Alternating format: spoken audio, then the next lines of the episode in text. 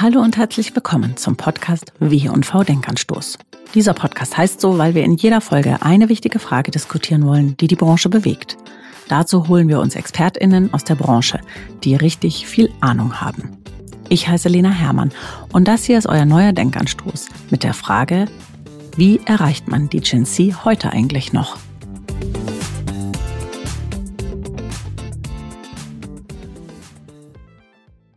Mein heutiger Gast ist Jan Trichterborn. Er ist Marketing Director Biscuits und Baked Snacks für Deutschland bei Mondelez und betreut damit Marken wie Milka, Tuck, Oreo und auch, wer kennt sie nicht, die Schokostäbchen Mikado. Und wir sprechen heute eben darüber, ja, mit welcher Art des Marketings man die Gen Z am besten erreichen kann. Hallo Jan, schön, dass du da bist.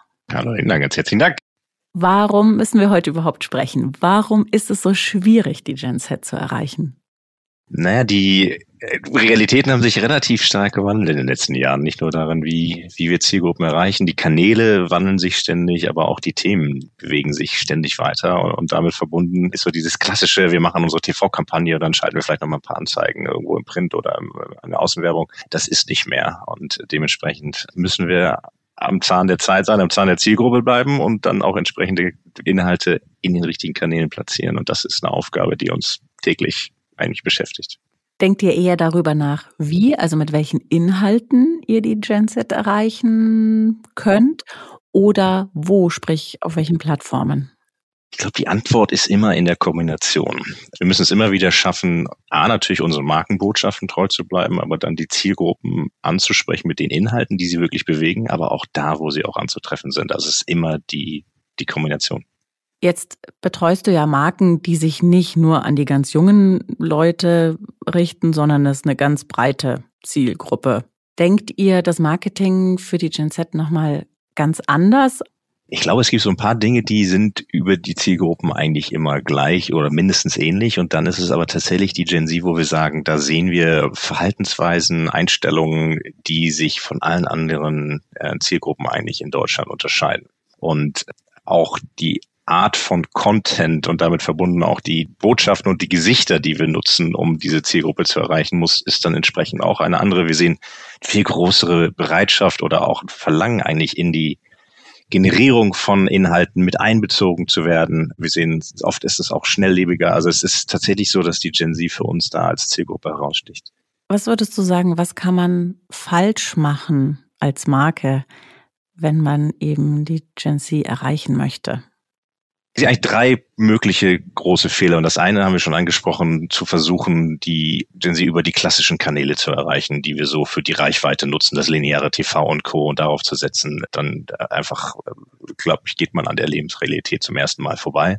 Das zweite ist, sie nicht mit einzubeziehen in die Inhalte, die wir da eigentlich generieren. Also dieses klassische Marketing, wir sitzen im Stimmel Kämmerlein und arbeiten über Monate aus, was wir zu unserer Marke sagen wollen, platzieren das dann und dann wird das schon passen. Das, das funktioniert einfach nicht. Also so quasi Beschallung als Einbahnstraße klappt nicht, weil sie, sie wollen halt nicht nur konsumieren, sondern auch kreieren. Und das dritte ist dann halt zu versuchen, die Lebenswelten der Generation auch zu erreichen, mit ihnen auf, auf Augenhöhe zu kommunizieren, die Sprache zu sprechen und, und die Dinge, die Themen anzusprechen, die sie auch wirklich auf den Kanälen, wo sie sind, in dem Moment auch interessieren. Und das ist halt das Spannende, weil sich das auch ganz oft und ganz schnell wieder wandelt und da dran zu bleiben, monatelang eine Kampagne zu planen, die dann auch monatelang gleich ausgespielt wird. Das ist das äh, Herausfordernde, aber auch das Spannende und das, was Spaß macht. Würdest du sagen, dass es generell als Marke schwierig ist, die Gen Z zu erreichen? Oder ist diese Generation durchaus bereit, ja, sich mit Marken auszutauschen und mit Marken zu interagieren, in Kontakt zu treten und ihr auch treu zu bleiben, wenn man die richtige Art der Ansprache findet?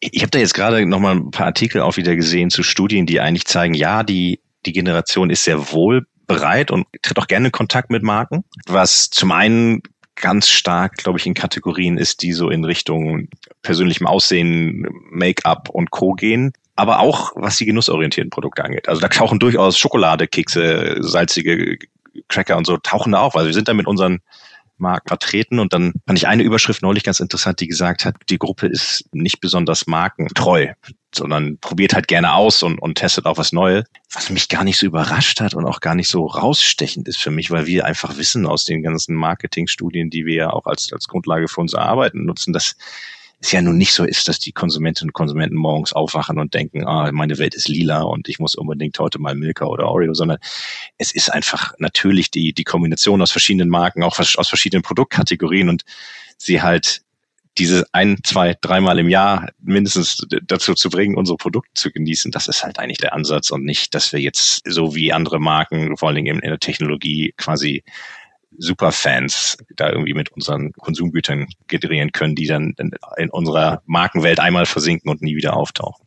Aber das ist wahrscheinlich auch ein generelles FMCG-Problem, oder? Exakt, exakt. Ja, der, der, der Großteil unserer Konsumentinnen und Konsumenten konsumiert uns ja, regelmäßig, aber halt nicht dauernd. Und das ist, ist ja auch gut so. Und das ist ja genau der Wettbewerb und auch die Herausforderung, der wir begegnen. Wir sind ja viel im Bereich Snacking unterwegs und Natürlich spielen unsere Snacks, Schokolade, unsere Kekse, unsere Cracker eine wichtige Rolle in dem Kontext, aber es gibt ja auch noch zig andere Snackprodukte und die, die Vielfalt ist natürlich das, worauf Konsumentinnen und Konsumenten dann auch äh, zu Recht wieder zurückgreifen. Du hast jetzt vorhin gesagt, man muss ihre Sprache sprechen. Das ist ja nicht, nicht so ganz einfach. Wie löst ihr das? Holt ihr euch da die Experten rein? Arbeitet ihr mit Agenturen zusammen? Wie seid ihr da aufgestellt? Das erste ist natürlich, dass wir selber Insights generieren und da crossfunktional mit großen Teams global, regional, lokal zusammenarbeiten, um diese Zielgruppen auch so gut es geht zu verstehen, ihr Konsumverhalten zu verstehen, die snackt die Zielgruppe und aber auch Lebenswelten und Inhalte, mit denen wir sie erreichen können. Also da ist A, alle Kolleginnen und Kollegen um mich herum und vor allen Dingen dann auch mein Team, das zum äh, großen Teil dann auch jünger ist als ich und die Sprache auch mehr spricht, tatsächlich einer der wichtigen großen Bausteine. Der zweite Baustein ist dann die Agenturwelt um uns herum. Und da eben sowohl von der kreativen Seite, aber auch von der Mediaseite dann mit den entsprechenden externen Partnerinnen und Partnern zusammenzuarbeiten, die genau dieses Wissen haben und die Erfahrung haben und die uns dann entsprechend im Austausch helfen können. Und dann ist es aber auch die Kooperation mit anderen externen Partnerinnen und Partnern. Und da kommen dann eventuell andere Marken, da kommen Influencerinnen und Influencer ins Spiel, Creatorinnen und Creator. Also da ähm, dann tatsächlich auch mit starken Partnerinnen und Partnern zusammenzuarbeiten, die nicht nur die Zielgruppe verstehen, sondern auch ihre Sprache sprechen und dann natürlich auch diese Welt für uns nochmal anders äh, eröffnen. Es ist aber ja ein offenes Geheimnis, dass natürlich ein Konzern sich oftmals mit einem Tempo relativ schwer tut, weil es Freigabeschleifen gibt, weil es Abstimmungsprozesse gibt, die eingehalten werden müssen.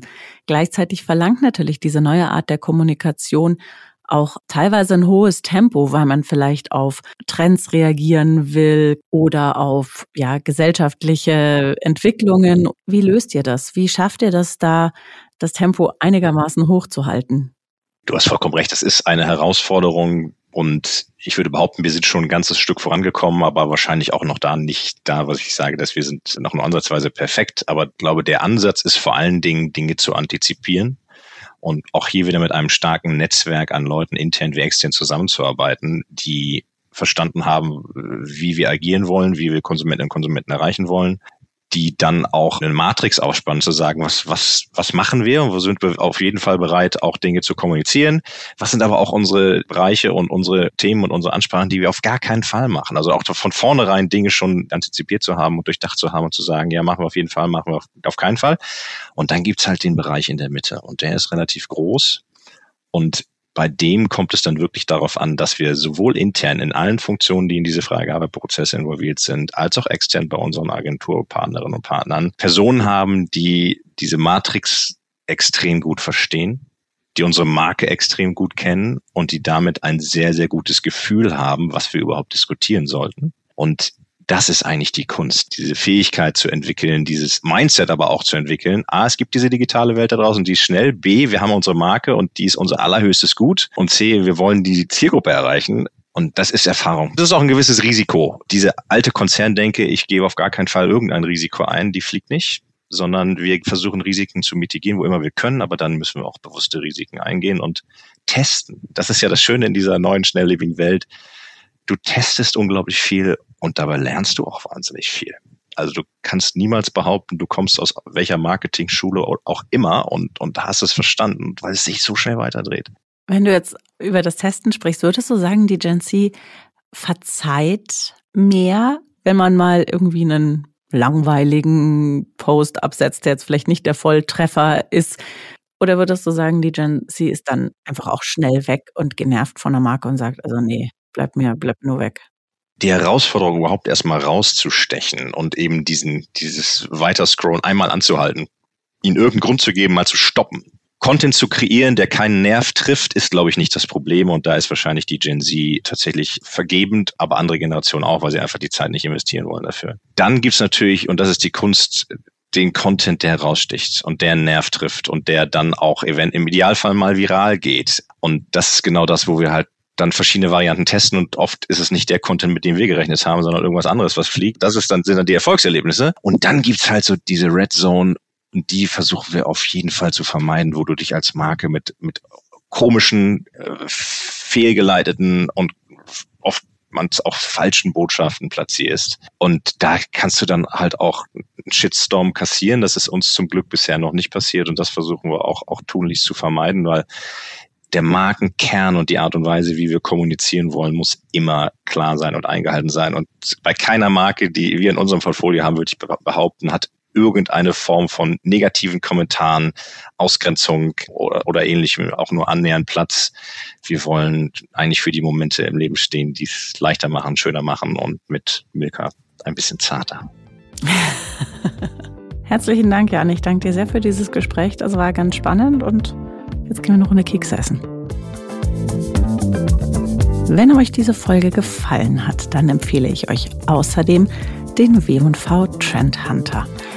Da haben wir einige Folgen schon produziert, die sich intensiv mit der Gen Z beschäftigen und der Frage, auf welchen Plattformen und mit welchen Inhalten man die am besten erreicht. Ich verlinke euch dazu ein bisschen was in den Show Notes und freue mich, wenn ihr reinhört.